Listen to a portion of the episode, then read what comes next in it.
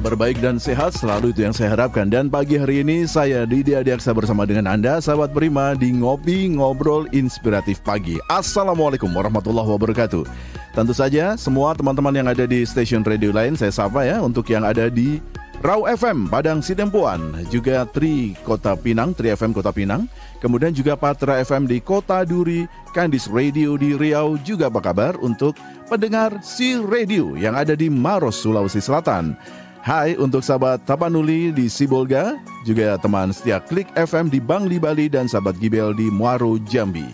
Dan tentu saja kalau hari Senin kita akan ngobrol tentang yang berkaitan dengan keluarga. Dan pagi hari ini langsung saja saya tanpa membuang waktu karena waktu kita sudah sangat sangat amat terbatas nih. Uh, pagi hari ini saya ditemani oleh Pak Yusak Novin, Novianto, SPSI, MPSI, seorang psikolog yang pagi hari ini kita akan ngobrol tentang uh, parenting untuk Anda, orang tua yang sibuk. Selamat pagi Pak Yusak. Ya, selamat pagi Pak Didi. Senang sekali bisa ketemu dan ini edisi perdana kita kumpul-kumpul ya, ngobrol-ngobrol. Iya, ya, semoga nanti berlanjut lagi suatu saat. Yes, betul betul. Dan senang sekali saya bisa bertemu dengan Anda dan juga untuk sahabat Prima serta rekan-rekan uh, stasiun radio lain. Nah, pagi hari ini kita temanya juga menarik, apalagi untuk Anda sahabat Prima yang berprofesi ganda. Sorry, uh, kedua orang tua bekerja begitu ya, sibuk. Yeah. Ya, apalagi musim seperti sekarang lah ya. Uh, keluarga itu artinya suami istri saling bergandengan untuk menghidupkan dapur gitu ya. Suami yeah. bekerja, istrinya bekerja pula. Nah, problemnya uh, ujung-ujungnya ada pada anak. Nah, mungkin bisa dibuka sebagai prolognya Pak Yusak untuk ya, keluarga yang orang tua bekerja. Ya, sesuai dengan topik hari ini, hmm. itu kan topiknya adalah parenting bagi orang tua yang sibuk ya. Hmm. Nah, kalau kita lihat dulu nih uh, Pak Didi, parenting itu apa sih? Ya, parenting itu kan sekarang keren ya. Hmm. Parenting itu istilahnya dari Amerika ya parenting kan gitu ya. Jadi hmm. bagaimana kita istilahnya kalau bahasa Indonesianya yang umum bebas itu kan mengorang tuai gitu kan ya istilahnya parenting. Tapi kalau bahasa Indonesia yang benar kan nggak ada mengorang tuai. Jadi ada satu kata yang sudah dipakai itu dari dulu untuk menggantikan itu namanya adalah pola pengasuhan gitu ya.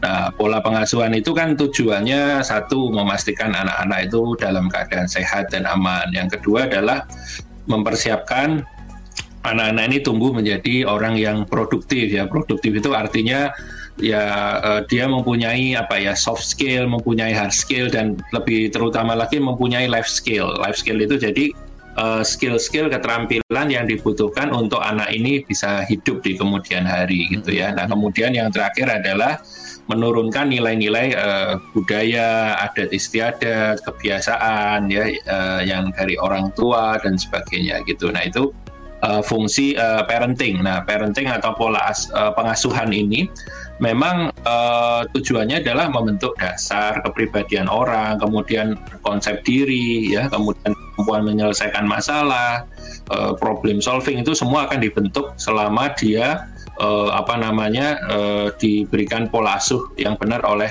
orang tuanya gitu ya. Kemudian tapi juga pola asuh ini bergantung dari mana? Ya bisa juga uh, memang uh, paling berperan itu biasanya uh, ya temperamen orang tua gitu ya. Hmm. Uh, kemudian uh, latar belakang pendidikan orang tuanya tentu mungkin berbeda kalau uh, orang tuanya pendidikannya rendah atau tinggi begitu. Kemudian tingkat sosial ekonomi, kemudian banyaknya apa ya jumlah anggota keluarga dan sebagainya. Nah, mm-hmm. uh, parenting ini ada empat tipe nih. Sebelum nanti kita masuk lebih lanjut, nah saya jelaskan dulu. Oke, okay, uh, sebelum sebelum masuk juga empat tipe okay. itu tadi, saya mengundang untuk sahabat Prima yang ingin bertanya, silakan Anda bisa masuk ke uh, 0811 30 10 38 atau itu di nomor WA Prima Radio ya, atau mungkin bisa memberi komen di IG Live, juga di FB Live dan di YouTube Live Prima Radio. Ya, silakan bisa langsung bertanya dengan Pak Yusak. Silakan Pak Yusak. Oke, jadi pola asuh atau parenting style itu istilahnya itu kalau di dalam ilmu uh, psikologi ya. Kalau dulu zaman saya kuliah itu dikenalnya tiga gitu, tapi kalau sekarang rupanya sudah ditambahkan satu lagi gitu ya. Nah, jadi ya? perubahan ya? Ya, perubahan-perubahan teori ini kan semakin hari semakin uh, kompleks bagus gitu ya. Nah, yang pertama itu autoritatif, autorita, oh, sorry, authoritarian. Otoritarian itu ya. Nah, itu bahasa kerennya kalau bahasa Indonesianya otoriter lah gampangnya gitu hmm, ya. Hmm. Orang tua yang memerintah, yang mengontrol anaknya gitu ya. Hmm. Nah, semua itu nanti saya sebutkan ada plus minusnya. Jadi okay. sebetulnya otoriter pun di satu sisi kadang ada plusnya juga gitu ya misalnya. Hmm. Nah, misalnya kalau kita masuk ke sebuah pendidikan yang semi militer gitu kan hmm. tentu juga ada nilai plusnya gitu hmm. kan.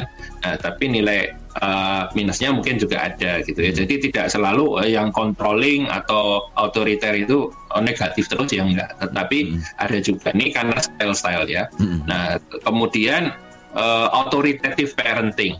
Nah, ini agak-agak sama gitu ya, hmm. tapi kalau lebih saya nah, maksudnya istilahnya kan ada auto autonya sama gitu ya. Cuma kalau di Indonesia kan yang ini lebih orang tua yang demokratis lah, orang tua yang artinya uh, memberikan apa ke, kebebasan tapi hmm. juga memberikan uh, dukungan kepada anak gitu ya. Jadi hmm. tarik ulurnya itu pas gitulah gitu. Kira-kira ya. Kemudian ada lagi uh, yang permisif, permisif itu indulgent ya parentingnya. Jadi permi kalau zaman dulu namanya permisif itu jadi apa-apa boleh gitu ya. Hmm. Nah ini uh, juga uh, di satu sisi mungkin ada positifnya, satu sisi juga uh, ada banyak negatifnya sebetulnya hmm. ya.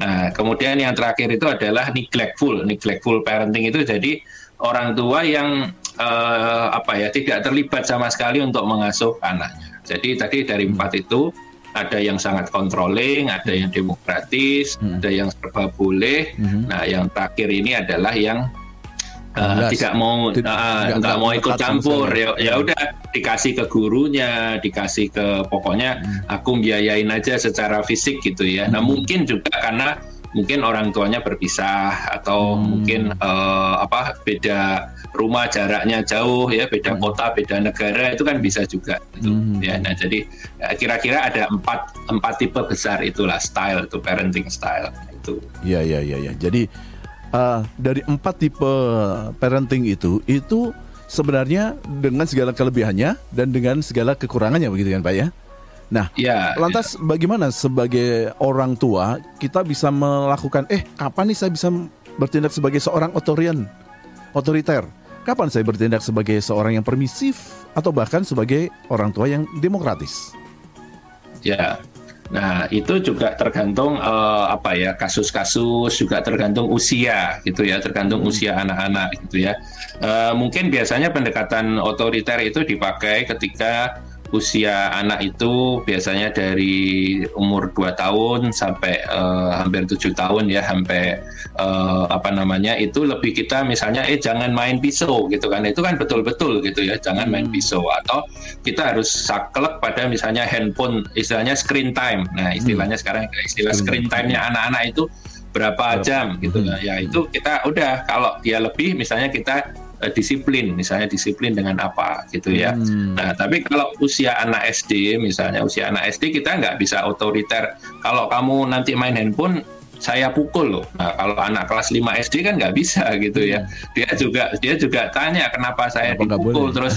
Nah, kalau anak kelas 5 kan badannya udah gede gitu kan. Nah, kalau yang dipukul mau mananya gitu loh. Nah, ini kan uh, kita harus lebih ngomong lebih demokratis gitu ya kalau misalnya uh, apa ini uh, kelebihannya kalau main handphone itu seperti ini nggak apa kalau nggak itu seperti ini gitu loh nah, oh. nah kalau permisif mungkin juga kita bisa berikan waktu ketika uh, atau kita ketika kita memberikan reward atau ketika uh, anak itu sedang apa ya take time untuk liburan ya beristirahat Sabtu Minggu atau nanti ini sebentar lagi kan minggu ini dan minggu depan ini ujian semua nih hmm, anak-anak. Hmm, betul, betul. Kenaikan kelas. Nah, hmm. setelah itu kan mungkin uh, apa namanya ada liburan uh, apa namanya uh, panjang ya Juni uh, Juni Juli biasanya hmm. gitu. Nah, itu hmm. ya mungkin kita harus uh, apa namanya bisa menginventarisasi mungkin dia apa kegiatan apa atau kita memberikan hadiah ya oh hmm. ya sedikit rileks lah mungkin hmm. bangunnya bangunnya di jam 6 pagi ya dan sebagainya gitu ya. Cuma memang yang uh, harusnya kita tidak kerjakan adalah yang uh, apa ya uh, yang tadi yang neglect. Jadi neglect. tidak terlibat. Uh, neglect itu ya, kayak menolak anak gitu kan. Nah itu juga sebetulnya ada mungkin ada undang-undangnya ya saya tidak terlalu detail. Artinya itu bisa dianggap menelantarkan anak juga gitu ya. Hmm. kita pernah tahu mungkin ada pasangan suami istri yang diperiksa polisi tahun berapa itu yang rumahnya bentakan itu loh pak di oh, daerah iya. di di Depok atau mana gitu kan rumahnya berantakan, anaknya nggak keurus dan sebagainya. Nah ini bisa juga bisa juga kena pasal sih. Yeah, Harus yeah. hati-hati juga sebagai orang tua meskipun itu oh, an, uh, apa namanya anak kita sendiri gitu ya. Yeah, yeah. Juga sekarang banyak kasus ya di tengah pandemi ini kan anak yang dibunuh oleh orang tuanya juga karena merengek dan hmm, sebagainya. Hmm. Ada juga yang tidak sengaja uh, meninggal masuk ke sumur atau apa karena orang tuanya sibuk uh, bekerja ya. Itu banyak banyak kasus seperti itu. Jadi KDRT ya men, uh, meningkat juga ya di ketika pandemi ini. Oke oke. Baik baik. Wah ini sudah ada satu penelpon yang pesan masuk ke nomor WA-nya Prima Radio. Mungkin bisa dijawab dulu ya Pak Yusak. Dari okay. Ibu Dini. Oh, sorry maaf oh iya betul Ibu Dini Ayuningrum usianya 31 tahun uh, dia seorang woman career Uh, suaminya hmm. juga bekerja dan bekerjanya di luar kota. Hmm. Oke. Okay. Uh, tidak diterangkan di kota mana ini, tapi yang jelas yeah. pasti long distance lah ya. Hmm. Kemudian hmm. sudah terjadi sudah ada kesepakatan sejak sebelum hmm. menikah antara Ibu Dini dengan suaminya ini kalau nanti kalau sudah menikah tetap saja semua bekerja untuk mendukung kebutuhan keluarga lah begitu ya. Hmm. Nah, sekarang ini sudah mempunyai anak. Hmm. Oh, sorry, sorry. Uh, sudah menikah uh, sampai usia pernikahan 10 tahun uh, masih sulit untuk mengatur mengurus anak karena masing-masing sudah bekerja. Nah, uh, yang terjadi setiap waktunya adalah, nah ini ini seperti kebiasaan kita, titipin ke orang tua. Nah, bagaimana ya untuk hal semacam ini? Karena pasti yang sudah sudah diketahui oleh Ibu Dini, ini ada gap generation lah gitu ya. Karena orang tua yang sudah mungkin uh, di uh, wilayah baby boomers mungkin, sementara mungkin anaknya, cucunya itu generasi hari ini gitu. Nah, hmm. bagaimana untuk mengatasi hal semacam ini? Silakan Pak. Itu kalau boleh tahu usia anaknya berapa ya dan jumlah oh, oh, oh, oh, oh, ya. sebentar, sebentar, disebut ya di situ. Tidak ya. disebut betul. Pokoknya usia ya, pernikahan okay. sudah 10 tahun. Jadi mungkin kurang dari 10 tahun ya, 9 mungkin. Ya. ya. Ya kalau lebih aneh pak. Hmm, betul. betul. Dulan anaknya dari usia nikahnya. uh, ya. Nah oke okay. bisa saya jawab secara overall ya. Okay. Tapi mungkin ini bisa menjawab uh, kebutuhan ya. Yang pertama memang uh, di materi saya sebetulnya ada. Jadi salah satu alternatif uh, parenting education adalah memberikan uh, apa ya replacement. Nah, replacement jadi kalau mengacu ke definisinya parenting tadi, memang itu tidak selalu oleh orang tua biologis.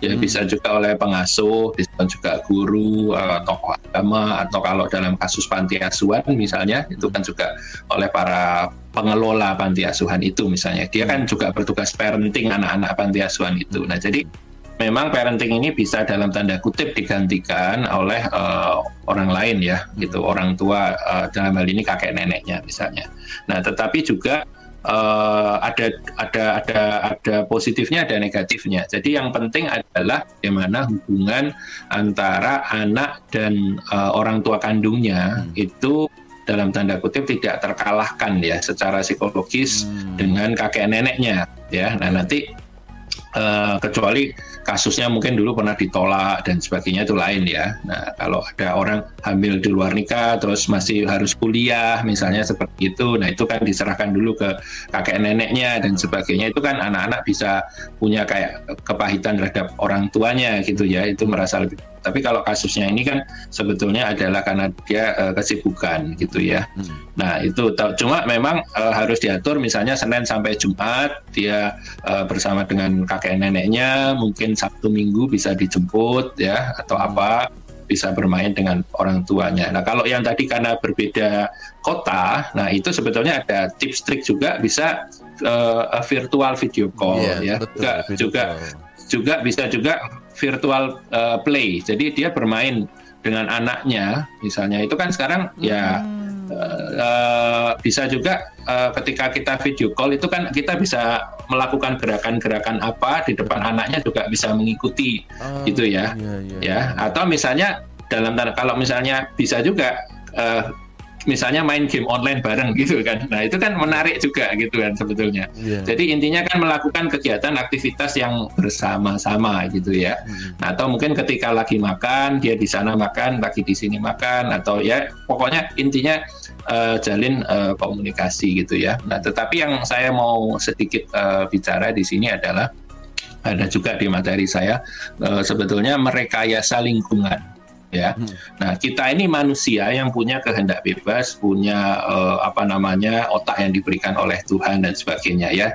Saya tidak tahu persoalannya seperti apa. Maksudnya saya juga tidak uh, apa meng, uh, apa namanya apa ya istilahnya kenapa kok sampai terpisah dan sebagainya kita uh, wajar kalau itu misalnya di luar pulau, luar kota, misalnya perusahaannya oil dan gas dan sebagainya gitu ya. Nah, cuma alangkah baiknya memang tidak terpisah dalam waktu yang cukup lama, lama. gitu ya. Nah, itu. Tapi yang kedua adalah sebetulnya kita bisa me, istilahnya kita itu mere-engineering lingkungan, merekayasa lingkungan keluarga. Jadi maksudnya uh, kenapa sih kita berjuang uh, Nah, sebetulnya pertanyaannya kan kenapa kita bekerja gitu Pak. Hmm. Kalau kalau pertanyaannya Pak Didi, misalnya saya tanya Pak Didi, Pak Didi kenapa bekerja di radio? Jawabannya kan klisennya adalah untuk anak istri gitu, untuk untuk hmm. keluarga misalnya gitu ya, hmm. untuk menghidupi diri misalnya gitu. Kalau memang single, tapi kalau berkeluarga tentu ya untuk anak anak istri dan sebagainya misalnya. Jawabannya orang Indonesia biasanya begitu. Nah, hmm. sekarang pertanyaannya kalau untuk keluarga misalnya dia berkeluarga gitu ya. Nah, berarti yang utama itu keluarga atau uh, pekerjaan misalnya gitu. Nah, oh. Nah, kalau kita ngomong keluarga, nah misalnya keluarga itu ketika kita sakit gitu ya, yang rawat ya keluarga kita. Hmm. Ya, misalnya gitu ya, bukan bukan orang lain. Nah, uh, maksud saya begini, kalau sebisa mungkin gitu ya, uh, karena ini kan mungkin sudah 10 tahun, mungkin posisi orang tuanya juga sudah cukup baik ya, hmm. uh, manajer atau apa harusnya supervisor gitu ya, kalau udah begitu menikah kerja hmm. kan gitu. Nah jadi artinya uh, bisa pilih lah, misalnya suaminya yang cari pekerjaan hmm. di apa namanya kota asal istrinya atau istrinya yang ikut di sana hmm. gitu ya, misalnya gitu ya. Nah jadi itu maksud saya merekayasa lingkungan. Jadi jangan mencari pekerjaan yang jauh gitu loh istilahnya. Ya kalau bisa kan pekerjaan kita dekat, tempat ibadah kita dekat dan sebagainya. Kalau mungkin dekat dekat rumah sakit kalau perlu gitu loh. Kalau ada apa-apa kita lebih enak gitu kan. Nah, hmm. jadi hmm, hmm. misalnya uh, di sana mungkin gajinya 15 juta katakanlah kalau pindah gajinya 14 juta, 13 juta ya nggak apa-apa lah. Hmm. Tapi yang penting bisa dekat dengan anak Keluarga. istri misalnya oh, gitu ya. Iya. Karena saya pernah ngalamin misalnya ketika anak saya sakit jam 2 malam, jam 2 malam uh, saya waktu itu masih tugas dinas di di Kendari. Jadi saya harus hmm. uh, presentasi di SMA di Kendari. Hmm. Ya, uh, istri saya dengan babysitternya waktu itu ya karena belum bisa nyetir waktu itu harus bawa anaknya saya masuk rumah sakit uh, dengan taksi begitu. Hmm. Ya, nah itu saya kita kan dipertanyakan, nah ayahnya ke mana nah, gitu. Nah ini yang jadi susah gitu ya. ya. ya, ya saat itu terus saya lebih banyak di, uh, di di rumah. Jadi itu istilah saya merekayasa lingkungan keluarga. Kalau mungkin dulu kita oke okay dengan karir, kita bertemu pasangan suami istri kita di mana dan sebagainya, tapi setelah menikah ya kesepakatan tadi yang disebutkan untuk uh, tetap terus bekerja itu baik, nggak menjadi masalah.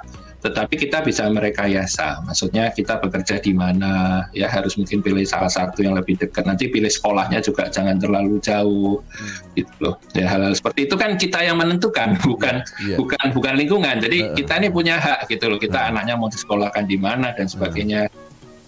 Ya, seperti betul. itu. Baik, baik. Ibu Dini, terima kasih. Mudah-mudahan terjawab pertanyaan dari Anda dan satu goodie bag dari Cheers sudah menjadi hak Anda. Oke, terima kasih. Untuk yang lain silakan. Saya tunggu di 0811 Oke, nah jadi ini teman-teman ada ini ya uh, namanya apa sih pendengar radionya kalau kalau Prima, Prima ini apa? Uh, sahabat Prima. Oh, sahabat Prima hmm. ya. Oke. Okay. Jadi sahabat Prima jadi ada beberapa tips sebetulnya untuk kita bisa apa ya melakukan uh, parenting di ketika masa uh, pandemi gitu ya. Yang pertama sih uh, kita memberikan keyakinan kepada anak kita bahwa kesehatan dan keselamatan keluarga kita ini yang utama ya. Dengan itu tuh kita harus bisa misalnya memilah-milah ya kita uh, apa namanya pergi ke tempat wisata, pergi ke tempat ibadah, misalnya pergi ke mana-mana, uh, mohon ya apa namanya uh, menjauhi kerumunan dan sebagainya ya, tetap hmm. mempertahankan protokol kesehatan dan sebagainya. Kemudian uh, kita juga harus di rumah merawat diri dan anak-anak kita sebaik mungkin gitu ya. E, kemudian memberikan waktu untuk berbicara kepada anak. Jadi kadang-kadang anak tanya ya, anak saya tanya gitu, kapan sih COVID-nya berlalu gitu kan? Terus e, apa namanya? Ya jawabannya kita juga harus bisa jujur dengan yang ngomong. Jadi hmm. kita juga uh, jangan kita kasih kepastian minggu depan gitu dan sebagainya. Anak kelas satu nanti di itu tanya lagi dia gitu kan. Nah jadi ya bilang nggak yang nggak ada yang bisa uh, tahu gitu ya. Yang penting kita tetap uh, harus uh, menjalani kehidupan dan uh, berserah kepada Tuhan dalam uh, segala aspek dan sebagainya misalnya ya. Jadi bers bersikap jujur tetapi uh, sesuai uh, tentunya jujur kita disesuaikan dengan uh, apa namanya tingkat usia anaknya gitu ya Uh, kemudian uh, kita tetap berusaha mengelola aktivitas rutin di rumah secara uh, produktif ini gitu Pak Didi. Jadi misalnya kayak saya sekarang lagi talk show radio di sini gitu ya. Nah jadi anak saya dua juga lagi sekolah online ya. Yang satu di ruang tamu dengan komputernya, PC-nya, yang satu juga di kamarnya dengan uh, laptopnya dan sebagainya. Jadi ini apa namanya tetap uh, produktif begitu ya. Kemudian memiliki daftar kegiatan yang menarik yang kita bisa lakukan bersama-sama di rumah gitu ya. Misalnya gardening misalnya hmm. membersihkan rumah. Jadi kita harus berikan aktivitas ya. Karena kalau enggak nanti berat badan anak kita juga bertambah gitu ya. Kita sendiri kita sendiri bertambah anak kita juga bertambah karena cuma uh, makan tidur uh, di depan online seperti ini gitu ya. Jadi uh, tapi aktivitas uh, apa fisiknya nggak ada gak gitu ya. ada. ya sebetulnya bisa. Nah kemudian juga uh, berilah perhatian dan pujian ketika anak itu melakukan perilaku yang positif yang kita inginkan yang ada di di rumah kita kecil-kecil aja misalnya kayak hmm. anak saya hmm. yang dulunya ini kan kebetulan sejak uh, Idul Fitri hmm. uh, PRT asisten rumah tangga kami kan hmm tidak uh, tidak kembali gitu ya. Nah, uh, jadi kita lagi mencari yang baru gitu. Nah, uh, jadi anak-anak kita berikan tanggung jawab gitu ya. Hmm. Yang kecil misalnya kalau sudah makan mencuci piringnya sendiri, sendiri sebagainya kemudian membersihkan uh, apa meja makan menata uh, makan kalau kita mau makan dan sebagainya ternyata bisa juga gitu loh jadi uh, bisa kita berikan contoh itu jadi misalnya juga membersihkan apa me, menyirami tanaman hmm. ya di di apa di halaman rumah nah, sesuai dengan kapasitasnya tentu. Nah, Pak itu Yusuf, kalau maaf, yang maaf, maaf. saya ya. saya harus potong ini karena sudah antri ada yang bertanya dari Bapak Gunadi Kartiko dari IG hmm. Live. Uh, selamat pagi. Uh, komentar beliau adalah susahnya pada remaja akhir. Kita sudah me kita sudah menetapkan pola demokratis, terus kita rubah otoriter karena dia nggak bisa diberi kebebasan secara demokratis. Nah, bagaimana begitu, Pak? Nah, memang uh, memang jujur saya harus ngomong kalau sudah remaja akhir ya itu uh, memang uh, sulit untuk kita apa ya merubah kembali ke otoriter. Ya biasanya gini, tapi tipsnya mungkin ya hmm. uh, bisa juga dicoba oleh Pak siapa tadi Pak namanya? Gunadi Kartiko.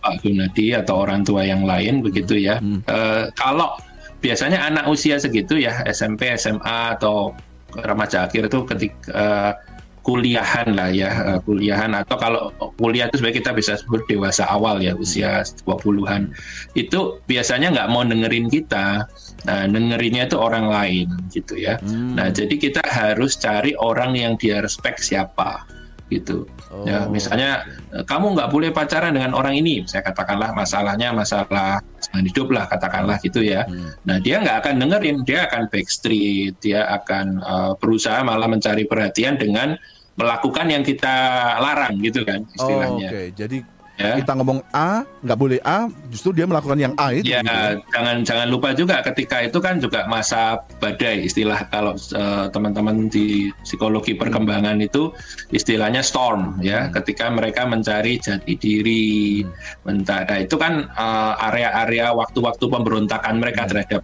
orang tua, tua biasanya gitu ya kalau kita waktu SMP gitu kalau nggak tahu Pak Didi ngalamin atau nggak kita sering ejek-ejekan dengan teman kita dengan nama orang tua kita nah, nah kayak gitu-gitu kan nah tapi kalau udah SMA udah udah lewat tuh nggak ada tuh istilahnya uh, apa uh, ejekan dengan nama orang tua itu nanti hmm. ganti lagi itunya apa gitu ya dan hmm. sebagainya nah, jadi itu juga kita harus perhatikan sih maksudnya kita juga nggak boleh artinya uh, memang masa SMP SMA itu masa yang storm itu tadi saya hmm, sebut badai. badai. Jadi hmm. bisa dilewati dengan bagus hmm. atau bisa kita juga tenggelam dalam tanda kutip gitu kan istilahnya. Nah itu jadi salah satu tipsnya uh, buat bapak yang bertanya tadi. Hmm. Biasa kita bisa meminta tolong orang yang lain yang dia respect pak. Misalnya yang hmm. anaknya respect gitu. Hmm. Biasanya itu akan lebih top lebih manjur daripada orang tua yang uh, orang tua yang oh. pegang pegang pegang kendali gitu. Hmm, oke oke oke oke. Ya, mudah-mudahan uh, ini tips yang menarik untuk bisa diterapkan oleh Pak um, Gunadi Kartiko.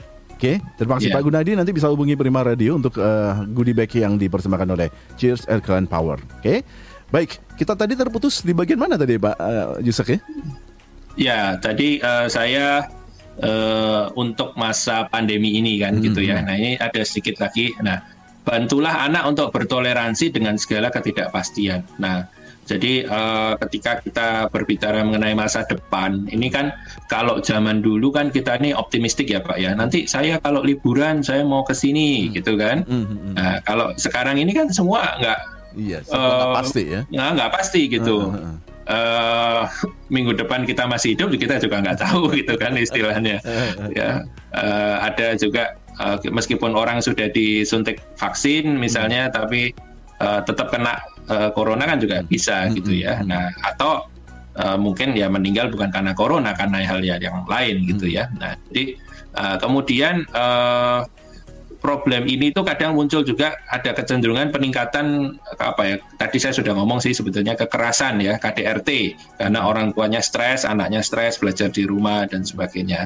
Ya nah orang tua tapi ya namanya orang tua memang harus dalam tanda kutip dia mem membayar harga gitu ya kalau istilah saya ya memang kewajibannya untuk mengasuh anak jadi yang bagaimana yang bisa dikurangi ya uh, potong sedikitlah waktu tidur kita misalnya ya kemudian mengelola pekerjaan kita lebih baik dan juga mungkin gini kalau di kantor ada yang bisa kita delegasikan mm -hmm. ya ke anak buah kita atau kita tidak kerjakan sendiri misalnya teamwork mm -hmm. nah itu bisa giliran dengan anggota teamworknya untuk uh, mengelola pekerjaan itu gitu loh. Jadi oh. maksud saya jangan jangan dikelola. Sendiri. Nah, nah maksudnya hmm. seperti itu gitu ya. Nah, kemudian juga di rumah tangga itu harus sharing harus sharing tanggung jawab ya misalnya dengan istri siapa yang mendidik anak ya hal-hal teknis lah ya siapa hmm. yang mungkin uh, mencuci piring membersihkan rumah dan sebagainya ya kalau nggak ada pembantu dan sebagainya gitu ya hmm. nah sekarang kalau orang orang Indonesia kan uh, susahnya terbiasa dengan adanya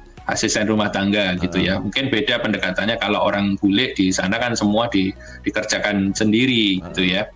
Nah, itu. Nah, kalau uh, menanya lagi karakter-karakter apa yang bisa ditanamkan ketika mereka bersekolah dari rumah seperti ini. Nah, itu sebenarnya kita masih tetap bisa menanamkan karakter yang baik. Misalnya contohnya ketangguhan, kedisiplinan, ya. Hmm. Kemudian uh, optimisme, keju uh, kejujuran juga penting. Jadi kalau ketika mereka mengerjakan tugas itu kan kalau ujian di sekolah kan ada pengawasnya ya. Hmm. Nah, kalau di di rumah kan yang ngawasin siapa, siapa? gitu maksudnya ya itu juga kita harus tanamkan bahwa kamu tetap harus mengerjakan uh, sendiri dan sebagainya. Memang ada uh, kalanya harus dibantu dengan orang tua untuk anak-anak yang tidak paham misalnya. Tetapi juga ketika ditanya ke gurunya misalnya kita harus menjawab juga bahwa itu ada beberapa bagian yang mungkin kita uh, bantu gitu ya. Jadi uh, apa namanya? Saya kira gurunya juga sekolahnya paham dengan uh, sistem pembelajaran online seperti ini tidak bisa kita semuanya mengharapkan anak bekerja sendiri gitu gitu ya. Mhm. Oke. Okay. Ya, hal-hal seperti itu. Baik. Ini ada pertanyaan lagi dari sahabat Prima yang sudah menunggu di nomor WA Prima Radio dari Bapak Gunawan. Pertanyaannya, beliau ini sudah menikah umur 27 tahun. Ketika menikah umur 27 tahun, sekarang usianya 42 tahun. Baru mempunyai anak umur 34. Oh ya, 34. Jadi kira-kira eh, tujuh 7 tahun setelah menikah Nah, setelah um, menikah itu punya dua anak. Anaknya dua-duanya sekarang bertambah besar, tapi kok kami merasa uh, Oh, saya ulangi soalnya keputus-putus. Jadi dua-duanya, jadi Pak Gunawan dan istri itu bekerja, uh, punya dua orang anak, setelah punya dua anak ini mereka berusaha untuk lebih banyak atau intens untuk berkomunikasi dengan anak. Karena bagaimanapun juga uh, mereka akan pingin dianggap sebagai orang tua gitu ya. Artinya anak merasa ada ada orang yang lebih dituakan gitu. Nah tapi kok dia merasa anaknya tidak seperti yang orang-orang atau uh, keluarga yang lain begitu. Anaknya tertutup uh, bahkan hal-hal yang sepele lah. Um, menanyakan tentang kegiatan sekolah nggak dijawab. Atau kalau toh dijawab ya begitu aja. Nah gitu ya. Atau mungkin uh, ya biasa-biasa gitu. Bahkan uh, beberapa hal yang menurut dia itu um, menarik atau sebuah prestasi itu ternyata tidak pernah ditunjukkan kepada dia bersama istri. Uh, misalnya anaknya yang nomor dua itu pandai sekali untuk menggambar, gambarnya bagus sekali, mungkin melebihi dari usia dia. Tetapi kenapa dia tidak mau menunjukkan? Nah, yang lebih mengagetkan lagi, uh, kedua anaknya ini mempunyai nilai raport bagus-bagus. Tapi kalau diajak belajar, ujian misalnya atau belajar sehari-hari itu tidak mau. Ya mereka pegang buku sih, tapi tidak menunjukkan kalau mereka ini sedang belajar atau sedang ujian. Kok niatnya bagus-bagus? Kenapa begini ya, Pak ya? Nah, silakan okay. Pak Ya, Nah, yang pertama mungkin uh, perlu dikonsultasikan kepada uh, konselor pendidikan atau dalam hal ini uh, teman-teman saya di uh, psikolog perkembangan ya istilahnya atau psikolog uh, pendidikan hmm. begitu ya. Hmm. nah, yang kedua yang ingin saya uh, kemukakan adalah kalau anak merasa uh, apa ya tertutup atau ini sebetulnya kalau saya lihat sih kalau tadi masalah akademiknya kan cukup baik ya. Hmm. hmm. Berarti kan hanya masalah komunikasi dengan orang tua. Hmm. Nah, misalnya orang tuanya juga bisa berkaca apakah dulu juga ketika dia kecil seperti itu gitu kan. Misalnya bisa juga karena karena hal-hal seperti ini kan juga ada sedikit unsur pastinya ada genetika, hmm. mungkin temperamen ya hmm. sebagainya. Nah, kemudian uh, apakah uh, ketika mungkin mereka kecil atau sampai sekarang itu orang tua sudah memberikan apa ya atmosfer yang positif ya kok atmosfer komunikasi yang positif untuk anaknya. Nah kalau saya lihat tadi meskipun anaknya tidak terlalu belajar tapi dia nilainya bagus ya mungkin anaknya juga daya tangkapnya bagus dan kecerdasannya oke. Okay. Hmm. Jadi anaknya tidak tertinggal dengan yang lain. Jadi untuk anak-anak yang seperti ini juga uh, mungkin bisa dicek ke psikolog ya apakah anaknya ini gifted atau tidak gitu gifted oh. itu anak yang berbakat istimewa ya yang ah, IQ-nya uh, ah. lebih tinggi dari uh, anak yang biasa hmm. nah mungkin salah satu ciri anak gifted ini biasanya juga mungkin secara sosial itu uh, dia tidak terlalu cakap gitu loh istilahnya. Oh, ya iya, maksudnya iya. nggak terlalu banyak omong sama orang itu bisa juga sih. Bisa ada juga anak gifted yang sosialnya bagus gitu ya. Tetapi juga ada lebih fokus ke akademik lebih fokus. Nah hmm. itu juga perlu kita lihat. Kalau memang ya anaknya berbakat ya kita harus menyadari bahwa memang pola pendidikannya tidak bisa seperti anak yang rata-rata kecerdasannya. Hmm. gitu. Itu sama juga misalnya kita punya anak mohon maaf yang misalnya kecerdasannya di bawah rata-rata ya. Atau misalnya ada gangguan uh, tersendiri gitu ya Down syndrome atau apa ya tentu kan kita nggak bisa nyamain dengan anak-anak yang biasa ya atau keterlambatan bicara, keterlambatan menulis, disleksia dan sebagainya gitu loh. Nah, jadi hal, hal seperti itu. Yang kedua, uh, yang kedua mungkin, nah orang tua harus sering memberikan pujian. Tetap, tetap meskipun begitu, praising ya harus memberikan pujian, reward, hmm. sebagainya itu harus, itu wajib hukumnya gitu loh. Karena istilahnya gini, kalau kita di budaya Timur ini, kalau kita marahin anak, kita mendisiplin anak, hmm. itu kita seneng banget itu ya karena mungkin budaya dulu kita orang tua kita juga gitu, gitu kan. Ya. Nah, tapi kalau suruh muji anak ya suruh apa istilahnya ya itu praising anak ya memberi reward kepada anak. Ngomong terutama ya kamu anak yang bagus anak yang pinter anak yang cantik nah itu jarang tuh di Indonesia gitu kan. Nanti anaknya jadi gede rumongso istilahnya gitu kan. enggak kalau coba kita lihat dalam dalam pendidikan kan mereka orang tua tuh you are great my son ya kan I love you gitu ya hmm. nah itu mereka merasa dicintai jadi sedikit sedikit apa namanya uh, peng, pencapaian sedikit sedikit itu ya. hmm. ya kayak kayak anak saya kemarin itu sudah sekarang kalau makan dia cuci piring sendiri misalnya hmm. nah ini kan uh, perilaku positif yang patut diapresiasi, ya, meskipun betul. sedikit gitu ya.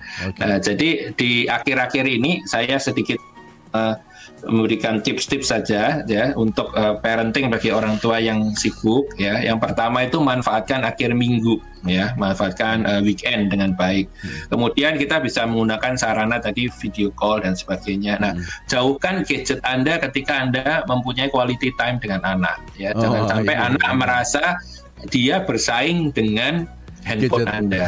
Iya. Nah, ini karena handphone Anda, saya susah ini. nah, handphone Anda itu lebih sering disentuh daripada anak, anak. Anda gitu kan. Nah, jadi lebih sering dipegang gitu ya. Nah, mungkin ambil cuti di saat-saat penting mereka, misalnya mereka hmm. ujian, kalau anda bisa cuti ya cuti hmm. menampingi gitu ya. Uh, kemudian uh, atur waktu setelah jam kantor untuk mengajari mereka gitu. Jadi sempatkan waktu misalnya dari jam 6 sampai jam 9 malam itu hmm. waktu efektif ya. Mereka hmm. biasanya sudah tidur jam 10 ya. Hmm. Kemudian kalau memang nggak sempat ya seperti saya kadang-kadang juga saya belikan buku latihan soal gitu ya. Hmm. Saya beli buku latihan soal dan juga les-les ya, hmm. seperti les berhitung ya, hmm. seperti itu les les itu kan les bahasa Inggris itu kan juga menjaga moodnya, menjaga ritme supaya mereka itu tidak lupa bahwa mereka meskipun di rumah itu mereka adalah student ya ketika mereka mereka sekolah seperti ini pun mereka diharuskan menggunakan seragam oleh eh, Sekolah, uh, apa ya. sekolahnya ya, gitu ya betul. supaya mereka merasa bahwa itu mereka belajar ya, gitu ya. ya nah kemudian berusahalah empati terhadap apa yang dirasakan oleh anaknya gitu ya. Kemudian memberikan energi positif dan adakan waktu time out. Nah, time out kalau orang olahraga itu kan hmm. kalau sudah mau lelah time out dulu nih kayak kita coach gitu ya. Hmm. Nah, breaknya dulu ya mungkin tadi Sabtu Minggu diajak sedikit ke tempat yang apa, uh, namanya uh, apa wisata yang aman dari COVID dan sebagainya ya. Hmm. Kemudian tadi saya sudah singgung main secara virtual hmm. dengan anak. Nah kemudian juga Uh, nah itu tadi saya sudah juga singgung uh, berikan kepercayaan anak uh, untuk membantu pekerjaan. Nah, terakhir saya ingin memberikan satu konsep ada dua sebetulnya lagi ngetrend sekarang namanya adalah positive parenting dan mindful parenting. Ya, kalau positive parenting itu uh, adalah uh, tadi pola asuh yang diberikan secara suportif, konstruktif dan menyenangkan Pak Didi. Jadi yeah. maksudnya kita itu uh, jangan sedikit-sedikit menghukum. Apa hmm. uh, hukumannya sekarang udah nggak lazim tuh. Kamu nanti saya kunci ya di apa kamar. namanya di kamar mandi, mandi. gitu. Itu anak anak udah nggak takut karena kamar mandinya bagus mungkin sekarang ya.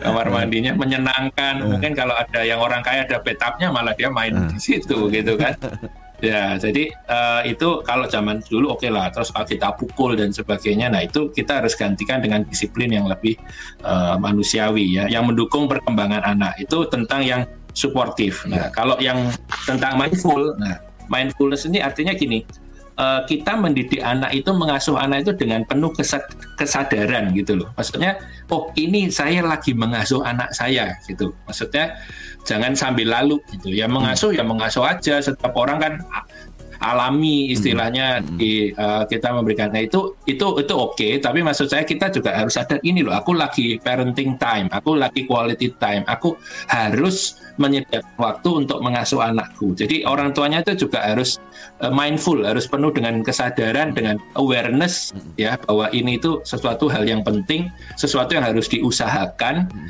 dan ini nggak bisa main-main dan ini bukan alami. Yaitu kan anak nanti gede-gede sendiri anak kan besar-besar sendiri. Tugas saya cuma kasih makan tok. Oh nggak bisa gitu. Dengan perkembangan zaman sekarang ya anak kita bisa sukses seperti kita pun itu masih dipertanyakan loh yeah. itu yang Nah, belum tentu mereka akan lebih sukses. Kita doa semua harus bisa lebih lagi. Kalau kita sebagai pelatih kan kita harus nah. senang kalau anaknya kita itu anak didik lebih, kita ya. itu lebih bagus betul, ya dari betul, kita. Betul. Gitu loh. Baik, Pak Yusak, mohon maaf ini sudah jam 10 yeah. lebih. Oke. Okay.